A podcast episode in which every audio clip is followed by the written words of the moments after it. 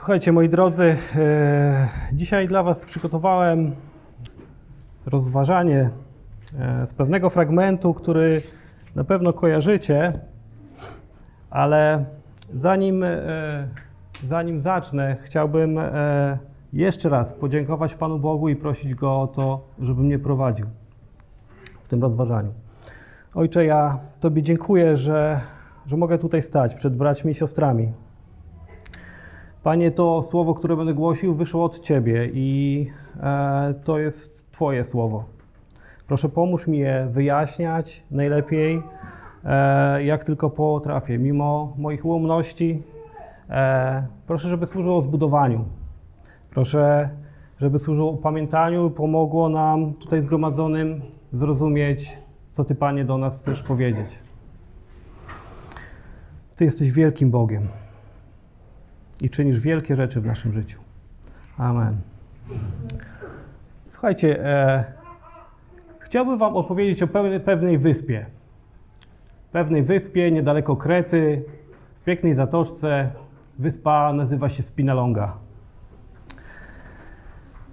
Dosłownie wyspa jak na pocztówkach. Ciepły klimat, piękna woda, błękitne zatoki, kamienista plaża. Wszystko naprawdę jak z przewodników greckich. Takich, które wiecie, jak jedziemy na, na wakacje, to, to możemy sobie e, obejrzeć, gdzie jedziemy i jak pięknie tam jest. Na wyspie był ośrodek. W nim kawiarnie, salon fryzjerski, szkoły, udzielano tam ślubów, rodziły się dzieci, ludzie chodzili do kościoła jak wszędzie.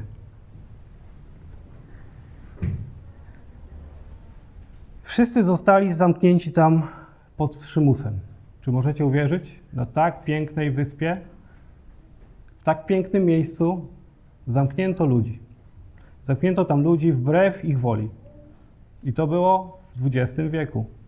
Otóż w 1903 roku rząd grecki postanowił, aby wszystkich, którzy chorują na trąd, zamknąć w jednym miejscu, zgromadzić ich z całej Grecji zamknąć ich w jednym miejscu i to właśnie była ta wyspa, która się nazywała Spinalonga.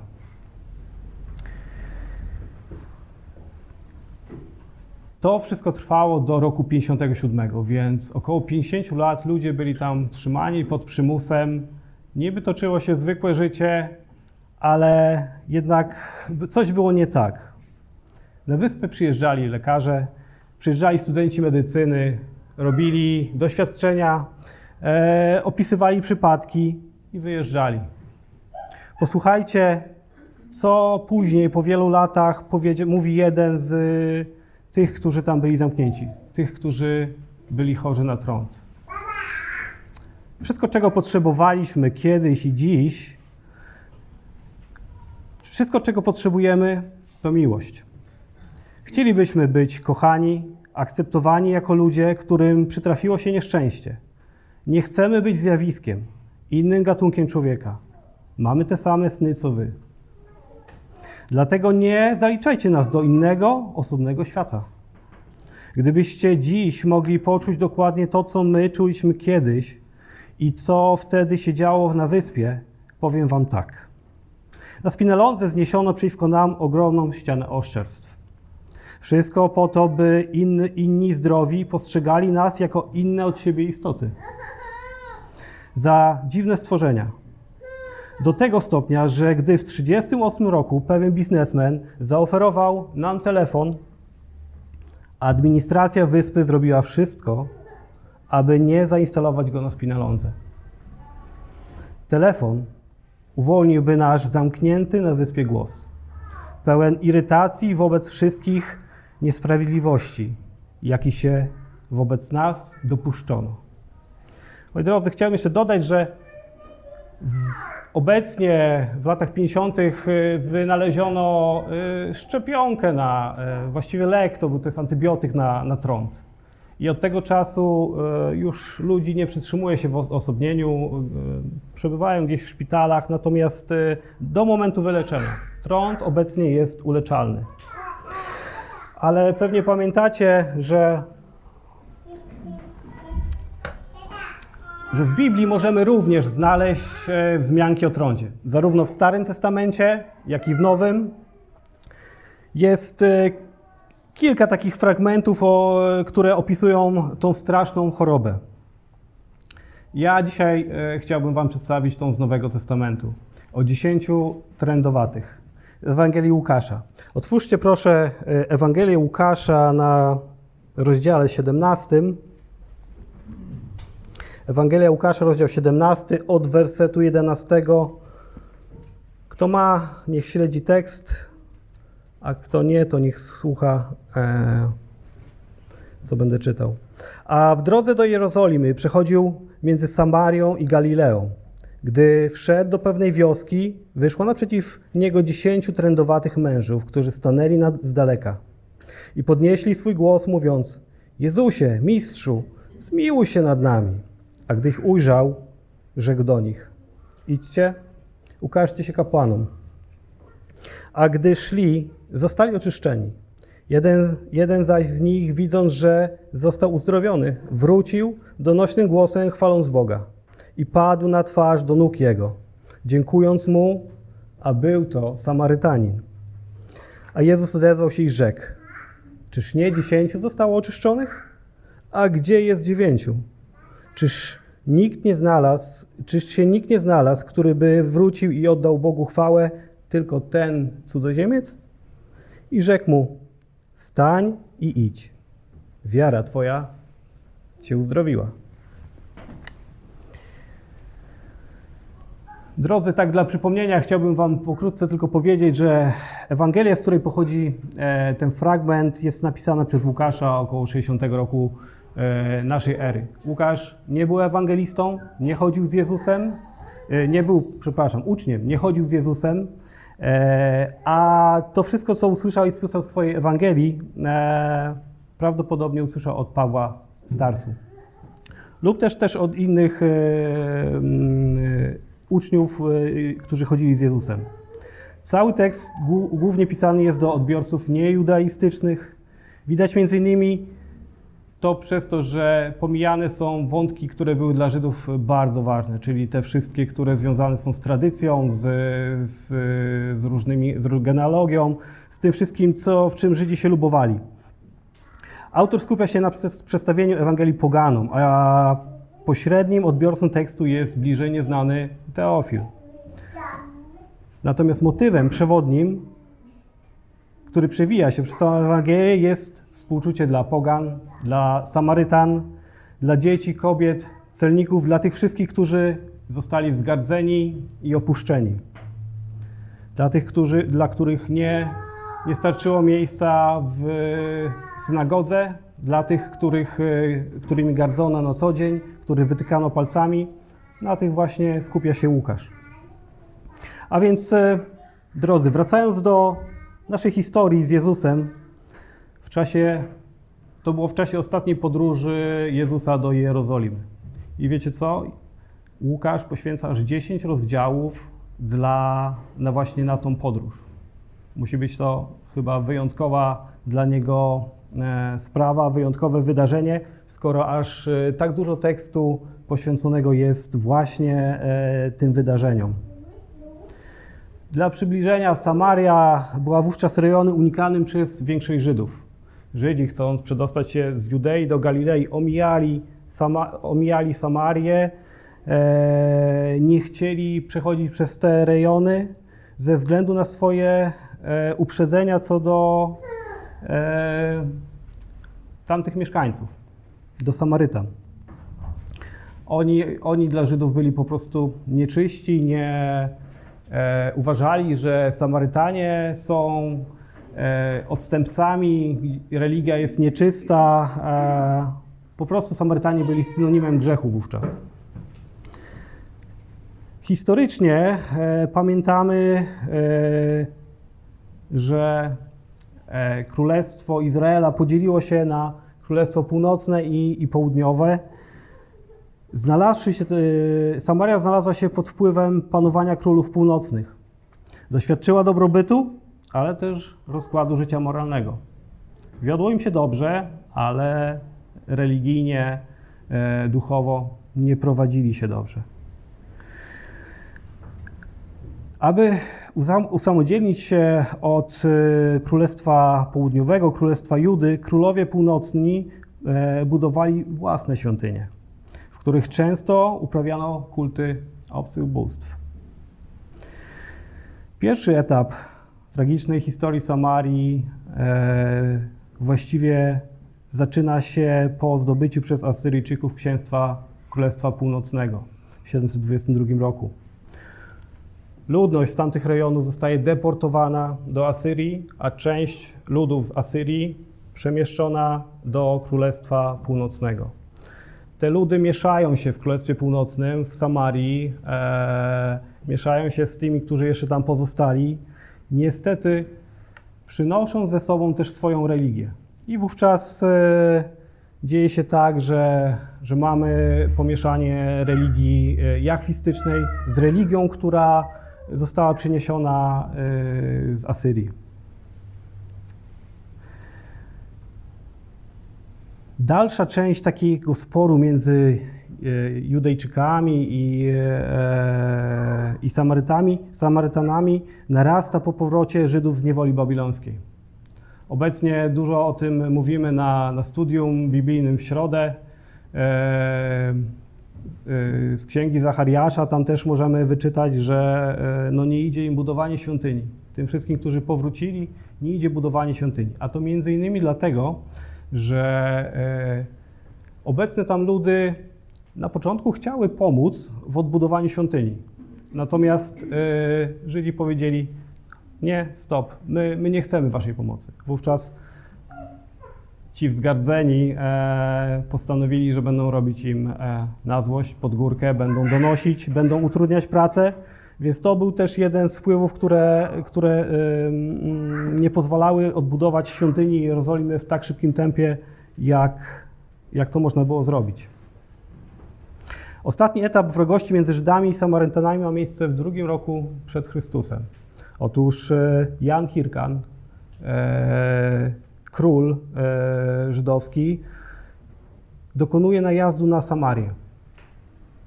Niszczy Gerazim, miasto święte dla Samarytan, niszczy całą świątynię, która była w środku, równa ją z ziemią. I możecie sobie wyobrazić, to, to tak jakby ktoś dla katolika najechał Częstochowę, zniszczył całe miasto, zniszczył tam to, ten kościół, który tam jest. Czy, czy wówczas ludzie nie byli źli? To wszystko potęgowało tę, niechęć, która, e, która narastała między Żydami i Samarytanami. A co do Galilei?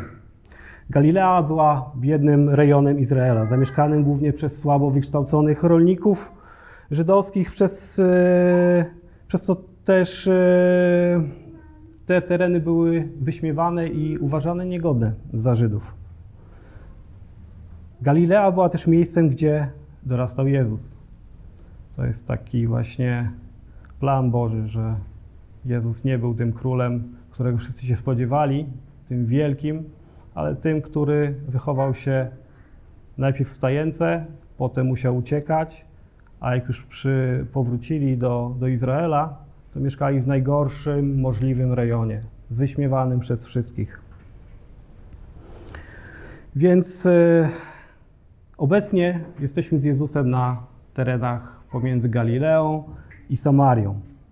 I czytamy w jedenastym wersecie. A w drodze do Jerozolimy przechodził przez pogranicze Samarii i Galilei. Było to tuż po wskrzeszeniu Łazarza. Nie wiem, czy pamiętacie, co zrobili Żydzi, jak Jezus podszedł e, do Łazarza i go wskrzesił. Postanowili zabić Jezusa. Jezus zrobił coś tak cudownego, a, a Żydzi co? Postanowili go zabić.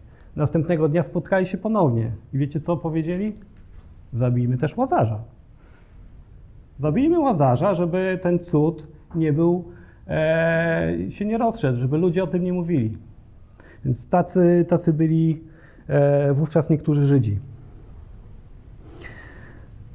E, stamtąd więc Jezus musiał e, odejść, odszedł właśnie idąc przez pogranicze Samarii i Galilei, Jezus właściwie szedł po to, aby w Jerozolimie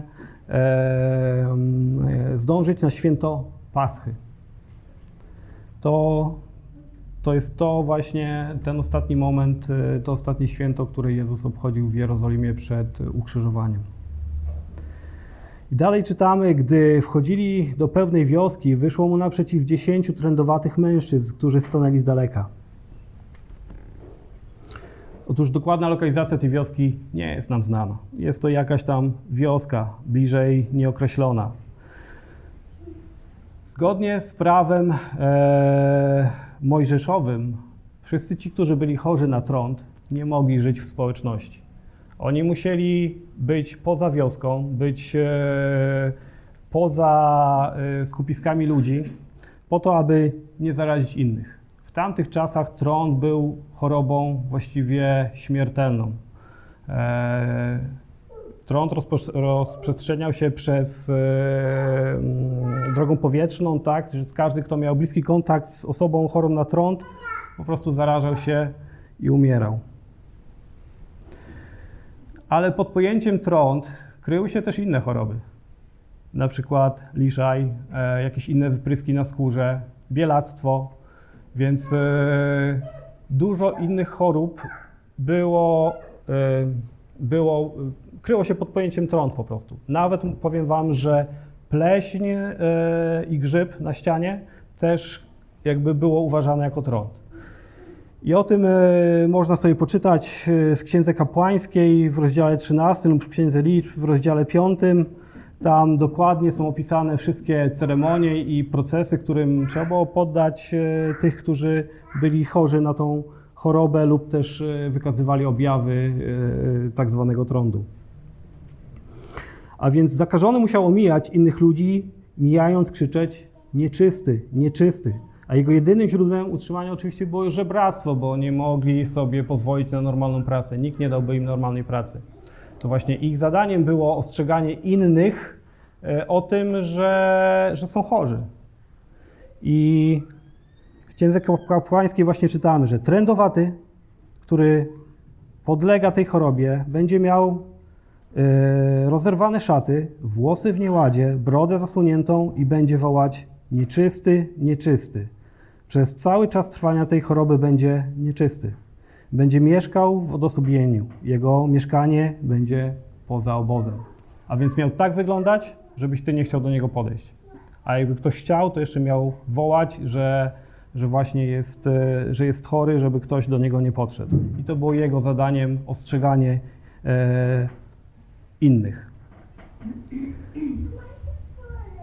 Dlatego też w tym e, dwunastym wersecie ci trędowaci wołają do Jezusa z daleka.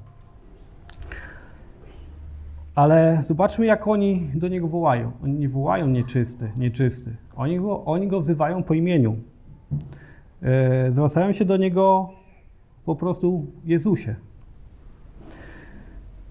Skąd mogli wiedzieć, że e, że to akurat Jezus. Przecież tam mogło przychodzić wielu ludzi. Oni nie byli e, gdzieś tam w ośrodkach kultury, w miastach, nie, nie spotykali się z innymi ludźmi, a właściwie nie powinni.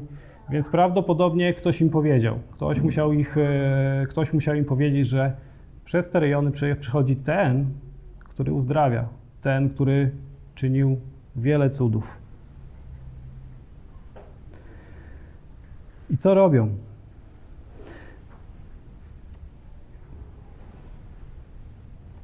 Zobaczcie, wołają, wołają Jezusie. Oni jakby nie widzieli Jego cudów, nie widzieli to, czego e, dokonał wcześniej. Oni wierzą w jakiś sposób, że Jezus może im pomóc. Nie jest, e, nie jest powiedziane, w jaki sposób wierzą, ale próbują wszystkiego. Próbują wszystkiego tego, co, co może im pomóc.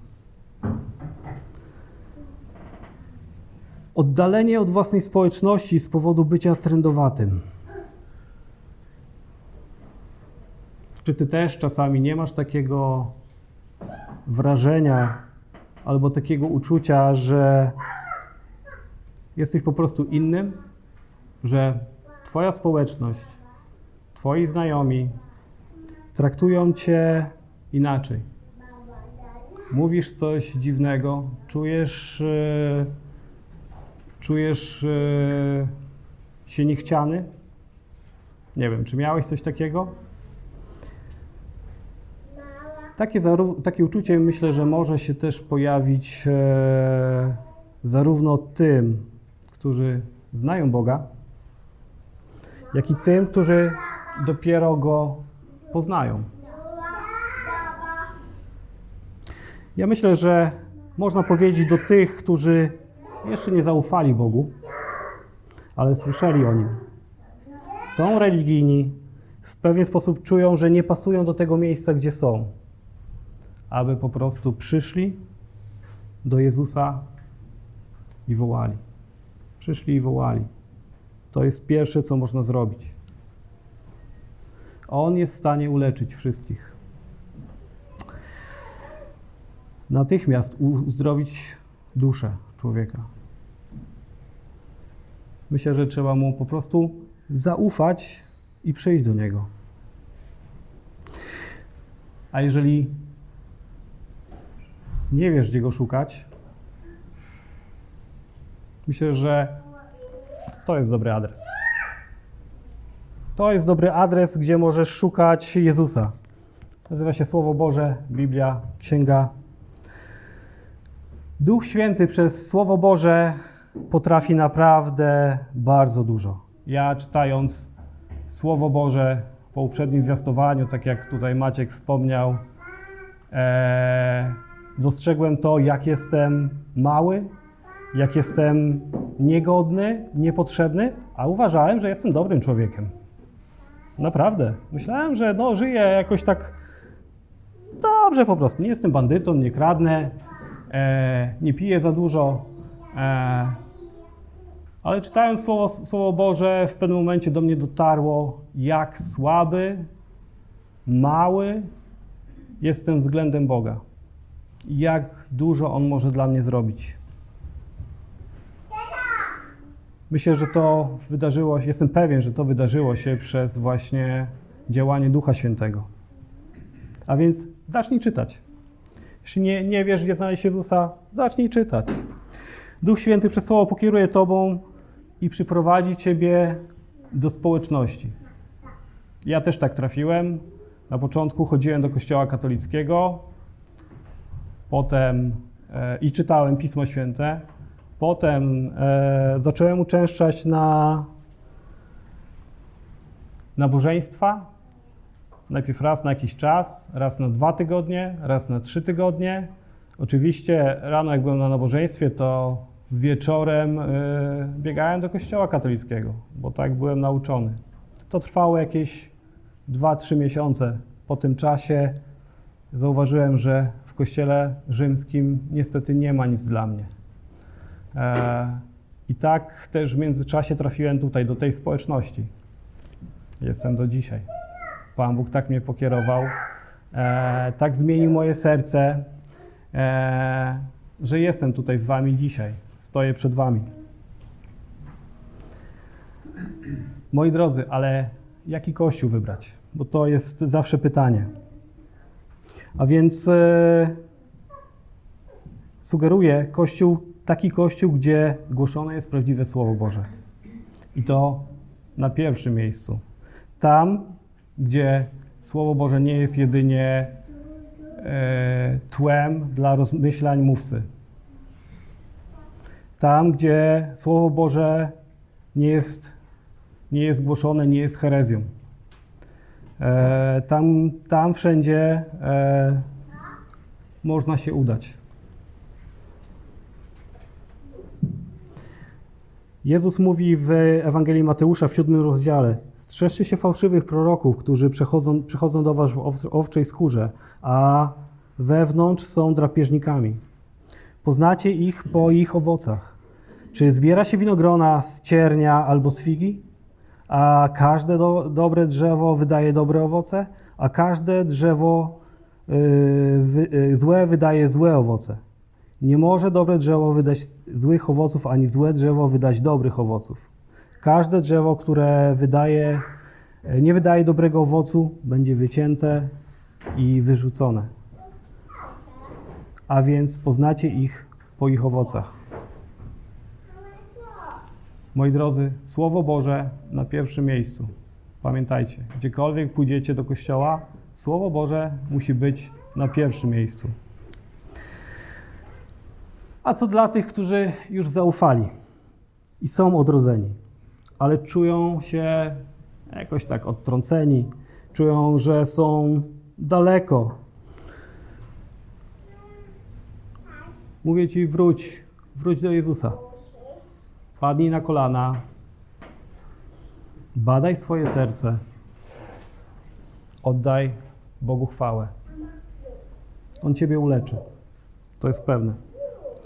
Pamiętaj, że nasze zbory to zgromadzenie różnych ludzi. Nowonarodzonych, poszukujących, udających wiarę, a nawet tych, którzy wierzą, że są nawróceni, a tak naprawdę nigdy nie poznali Zbawiciela. To jest chyba, tak sobie myślę, najgorsze i naj, najstraszniejsze. Jezus w siódmym rozdziale Ewangelii, troszeczkę da, e, Ewangelii Mateusza e, troszeczkę dalej e, mówi Nie każdy, który mówi mi Panie, Panie, wejdzie do Królestwa Niebieskiego, lecz ten, kto spełnia moją wo, wolę mojego Ojca, który jest w niebie. Wielu powie mi w owym dniu, Panie, Panie, czy nie prorokowaliśmy mocą Twojego imienia i nie wyrzucaliśmy złych duchów mocą Twojego imienia? I nie czyniliśmy wielu cudów yy, mocą Twojego imienia? Wtedy oświadczę im: Nigdy Was nie znałem. Odejdź ode mnie. Odejdźcie ode mnie, wy, którzy dopuszczacie się nieprawości. Drodzy, my po prostu jesteśmy różni w kościele. Mamy różne historie i różne potrzeby. Mamy różne charaktery, ale to właśnie On nas scala. Jezus Chrystus nas scala. I to dlatego tutaj jesteśmy. Gdyby nie On, już dawno byśmy się poróżnili, dawno byśmy się posprzeczali, nie siedzielibyśmy tutaj razem tak jak teraz właśnie siedzimy. Pamiętajcie, że Kościół należy do Chrystusa. To Jego dzieło. Nie moje czy kogokolwiek z Was. Owce należą, nie należą do pasterza. Owce należą do Pana. Owce są pańskie. A więc, yy, jeśli jesteś Jego, On po prostu o Ciebie zadba. On się o Ciebie zatroszczy. W Ewangelii Łukasza w 15 rozdziale czytamy: Cieszcie się ze mną, bo znalazłem owcę, która mi zginęła. Powiadam wam, tak samo w niebie większa będzie radość z jednego grzesznika, który się nawraca, niż z 99 sprawiedliwych, którzy nie potrzebują nawrócenia. Drodzy, Jezus się o was zatroszczy. A więc jeżeli przeżywasz jakąś trudną chwilę w tej chwili, e, nie potrafisz się odnaleźć, czujesz, że jesteś odrzucony, nikt się to nie interesuje, przyjdź do Chrystusa. Badaj swoje serce, oddaj mu pokłon, padnij na kolana, on ciebie uleczy. I donośnym głosem wołali: Jezusie, mistrzu, zmiłuj się nad nami.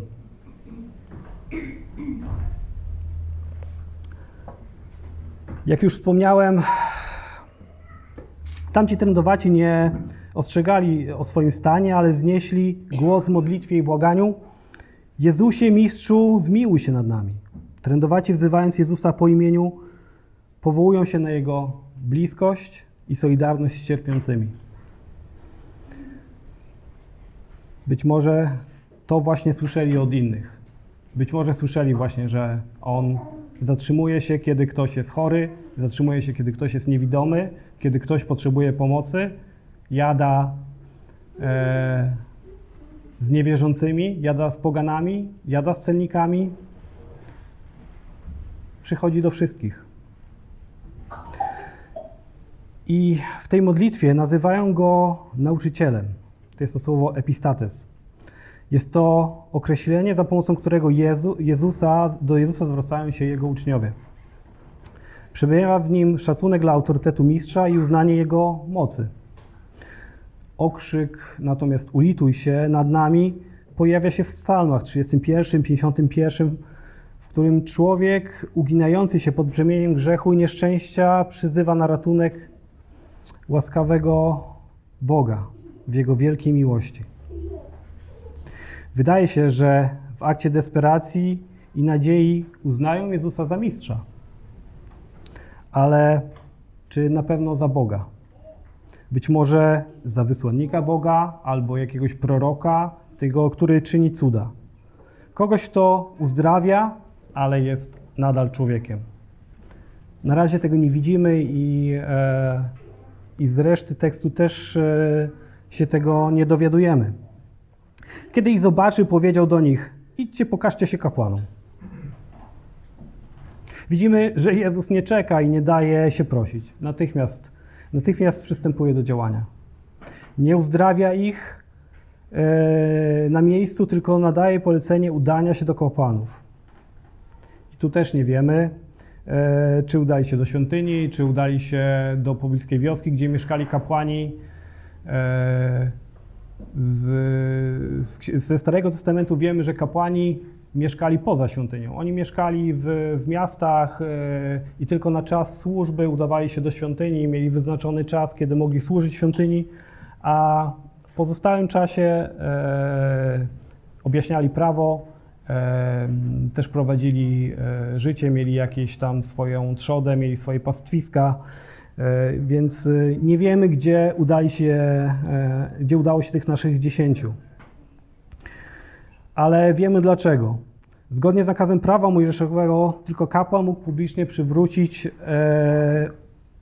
uzdrowionego ponownie do społeczności. Prawo to uznawali Żydzi i Samarytanie. Samarytanie to ci, którzy uznają tylko pierwszych pięć ksiąg Starego Testamentu, czyli całe całe, całe pięć ksiąg mojżeszowych, tak zwanych mojżeszowych.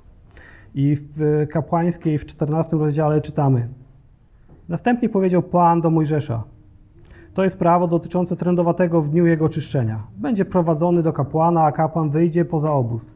Jeżeli kapłan stwierdzi, że trędowaty został uzdrowiony z choroby trądu, to kapłan każe, żeby ten, który ma być oczyszczony, przyniósł dwa ptaki żywe, czyste, kawałek drewna cydrowego, nitki karm, e, karmazynowe i hizop.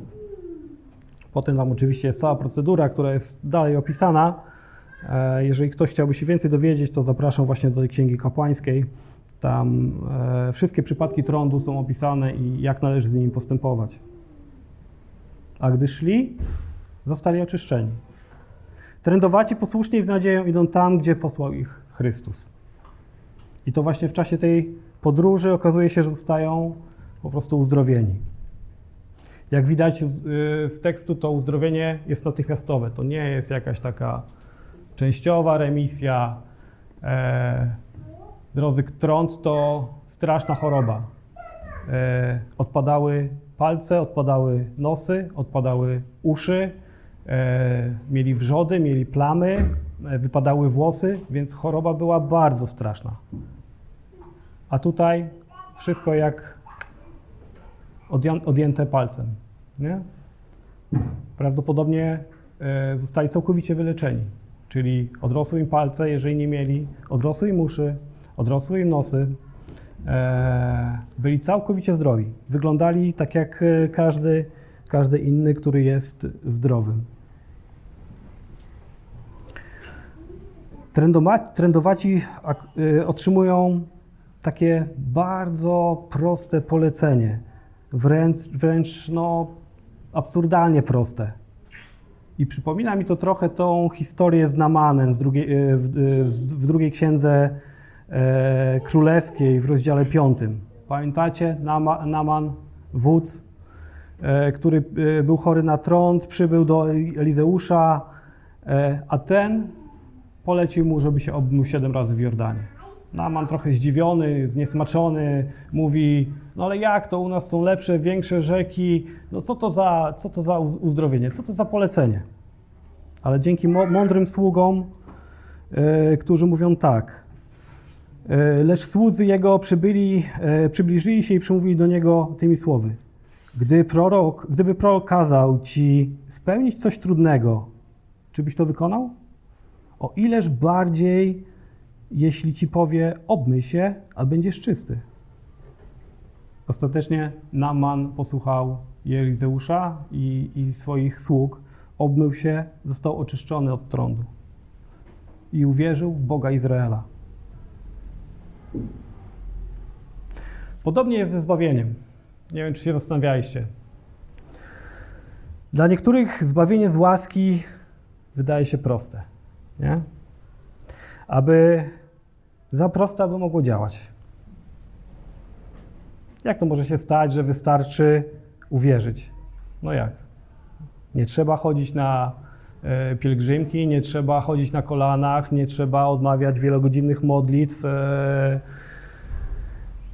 nie trzeba wykonywać wielu dziwnych rzeczy, chodzić z obrazami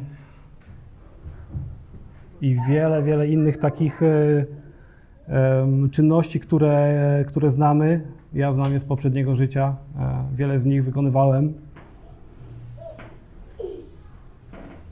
Nie trzeba zasłużyć. To jest naprawdę dziwne. Nie trzeba zasłużyć, aby Bóg był dla ciebie przychylny. To trochę tak jak właśnie z tym poleceniem, które, które dał Jezus. Idźcie do kapłana. Nie? Paweł, wiemy, że Paweł apostoł e, w liście do Efezjan pisze: Łaską bowiem jesteście zbawieni przez wiarę i nie jest to z was. Jest to dar Boga. Nie z uczynków, aby się nikt nie chlubił. Jesteśmy bowiem Jego dziełem, stworzeni w Chrystusie Jezusie do dobrych uczynków, które Bóg wcześniej przygotował, abyśmy w nich postępowali. Drodzy, łaską jesteśmy zbawieni przez wiarę niczym innym. Bardzo proste. Tylko pytanie, czy, czy w to wierzysz? Czy, czy zaufasz Jezusowi? To jest pytanie właśnie do ciebie. Jeżeli nie uwierzyłeś, zobacz, jakie to jest proste, nie? Uwierz. Lecz jeden z nich, widząc, że został uzdrowiony, wrócił, wrócił chwaląc Boga donośnym głosem i upadł na twarz do jego nóg, dziękując mu. A był to Samarytanin. Jeden z nich wraca. Mimo nakazu Jezusa wraca. W wielkim uniesieniu dziękuję Bogu. Pada na twarz do stóp Jezusa i dziękuję mu.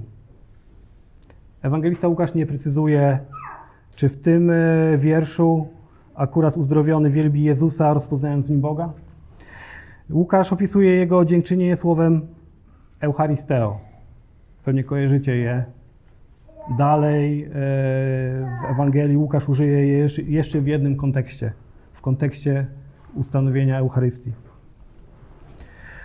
Ważniejszym jest jednak fakt, że słowo to odnosi się w dziele Łukasza zawsze do Boga.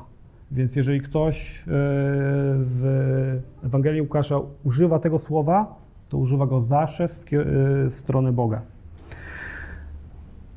Być może uzdrowiony faktycznie zauważył w Jezusie samego Boga. Tego na razie nie wiemy. Na pewno zauważył natomiast moc Bożą oraz działanie. Został uzdrowiony, więc no nie mogło to się wydarzyć naturalnie. I to zostało uzdrowione od tak. Widzimy w tym wersecie, że to nie Żyd wraca podziękować bo ci pozostałych dziewięciu w uniesieniu zapomniało o podziękowaniu wybawcy. Ale poganin z Samarii pamiętał. Łukasz zwraca nam uwagę na wdzięczność, której zabrakło tym dziewięciu. Być może po części wynikało to z ówczesnej tradycji. Otóż, moi drodzy, w tamtej tradycji nie dziękowało się od razu. Dziękowało się po zakończonym procesie. Czyli na przykład, jeżeli ja brałem lekcję muzyki u Maćka, umówiliśmy się na rok, to ja mu nie dziękowałem, nie dziękuję za każdym razem, kiedy odbywamy próbę, czy, czy ćwiczymy, ale dopiero po zakończonym procesie. Chyba, że rozmawiałbym z królem, to wówczas dziękowało się od razu. Więc być może dlatego tych dziewięciu poszło, nie dziękując od razu. Wówczas jednak oznaczałoby to, że ten jeden Samarytanin uwierzył, że zniknięcie tego trądu to już jest koniec jego choroby, że nie będzie już żadnej remisji, nie będzie powrotu, że jest uzdrowiony całkowicie, tu i teraz. Dlatego wrócił i podziękował. A być może dostrzegł w Jezusie króla. To i to byłoby dobrym. Yy, dobrym momentem na podziękowanie.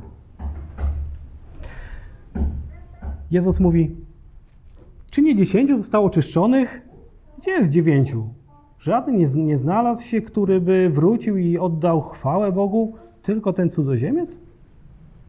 Te słowa w pewnym sensie mogą mieć takie znamiona wyrzutu lub mieć pewne. Mm, wskazywać na to, że Jezus nie był zadowolony do końca. Jednak moi drodzy, tych dziewięciu trendowatych to obraz całej naszej ludzkości. Obraz nas, tych, którzy są przygnieceni brzemieniem grzechu, cierpienia i samotności. Jezus jest w stanie uzdrowić wszystkich. Uwolnić Ciebie i mnie od trądu. Bez wyjątku. Nie ma wyjątku tym też pogan. Co pokazuje, że jego misja akurat w tym fragmencie sięga dalej niż sam Izrael. Jezus co róż wychodzi do, do tych, którzy właśnie byli wzgardzeni, którzy nie byli yy, Żydami. Miłosierdzie Boże przychodzące w Synu nie ominie nikogo, kto Jego poszukuje, ale trzeba Go poszukiwać tego miłosierdzia jest tak dużo, że starczyłoby dla każdego na świecie, ale nie każdy poszukuje. Po to właśnie umarł Jezus później na krzyżu. Za moje, za Twoje grzechy, aby kto w Niego wierzy, miał prawdziwe i pełne życie wieczne. Słowa te mogą wskazywać, że faktycznie Samarytanin już w tym momencie dostrzegł w Jezusie Boga żywego. Uwierzył, że to nie tylko mistrz, jakiś tam prorok czy uzdrowiciel, ale sam Bóg. Ta wiara uzdrowiła go nie tylko od trądu, ale też, co ważniejsze, od grzechu i wiecznego potępienia. Drodzy, żyjąc masz dwie możliwości zaufać Bogu i mieć życie wieczne w bliskiej relacji z Bogiem, albo wzgardzić Nim i popaść w wieczne potępienie i oddzielenie od łaski i relacji z Nim. Trzeciej opcji nie ma. Nawet jeżeli nie wierzysz w to, co teraz Tobie mówię, nie ma trzeciej opcji. Prawda jest jedna. Jeżeli będziesz ją ignorował, to nie zmieni faktu, że to jest prawda. Prawda objawiona. Więc póki żyjesz, jest nadzieja, po prostu. Przyjdź do Chrystusa. I powiedział do niego: Wstań, idź, Twoja wiara cię uzdrowiła. Właściwie pod koniec widzimy, że to nie jest historia fizycznego uzdrowienia, lecz raczej opis drogi ucznia. Odkrywając, kim jest e, e, Jezus na drodze e, Samarytanina, Samarytanin odkrywa, kim jest na, na jego drodze Jezus. Trąd i uzdrowienie właściwie to tło naszej historii, która opisuje przemianę w sercu Samarytanina. Doszedł on do cudu wiary etapami. Tak jak ja i pewnie wielu z Was. Nikt od razu nie stał się super wierzącym. Były pewne etapy w naszym życiu. Każdy miał różne etapy. Moje wyglądały tak, jak Wam opisałem. Wiem, że, wiem, że są osoby, które, u których to wygląda inaczej, ale przeważnie jest to etap. A więc, jeżeli słuchasz tych słów, uwierzyłeś zapewnieniom Jezusa, możesz być pewnym, że On Ciebie wyzwolił od grzechu na zawsze. Ta doskonała ofiara jest dla Ciebie. Dla Ciebie. Nie dla kogo innego. Jezus umarł dla ludzi. Nie, nie umarł dla siebie.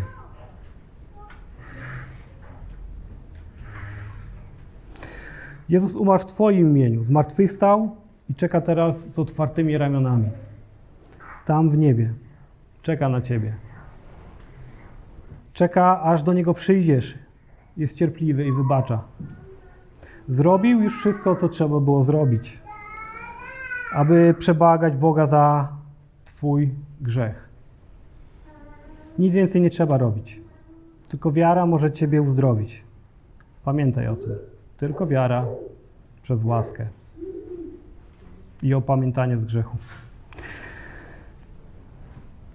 Jeżeli jeszcze nie uwierzyłeś i, czeka, i czekasz na cud lub znak, e, często słyszę, że ktoś czeka jeszcze na, na jakieś szczególne objawienie w jego życiu, że Jezus ma, że Jezus jeszcze mu nie objawił tego, że jest e, jego Panem. Ten znak, który miałby Ciebie przekonać do tego, że, e, że On umarł właśnie za Ciebie, jest taki, że On naprawdę umarł za Ciebie. Dwa tysiące lat temu. Ten cud, na który czekasz, już się wydarzył. Dwa tysiące lat temu Jezus dokonał cudu, który jest wystarczający do dzisiaj i będzie jeszcze wystarczający do ponownego przyjścia Pana, Pana naszego, Jezusa Chrystusa. Amen. Postańmy, pomodlę się.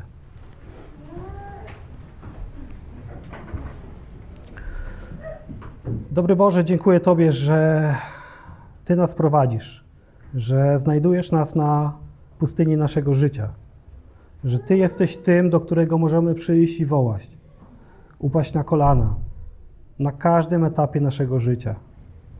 Dziękuję Tobie, że Ty słuchasz i nie zwlekasz.